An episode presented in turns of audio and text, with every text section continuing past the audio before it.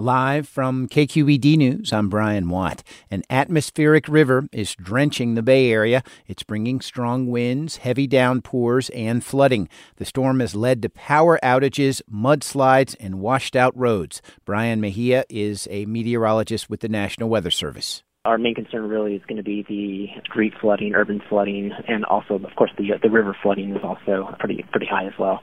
A flood watch has been issued for the entire Bay Area through Sunday. The region is under a wind advisory until later this afternoon, with gusts expected to reach up to 50 miles per hour. Another atmospheric river is expected to hit early next week.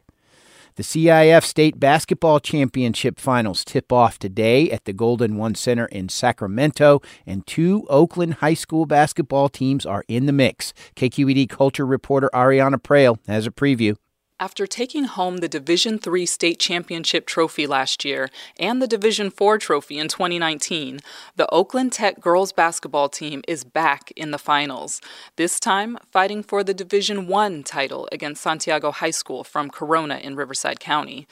Also playing for a state title is the Oakland High School boys team, who beat out Oakland Tech to make the Division III finals.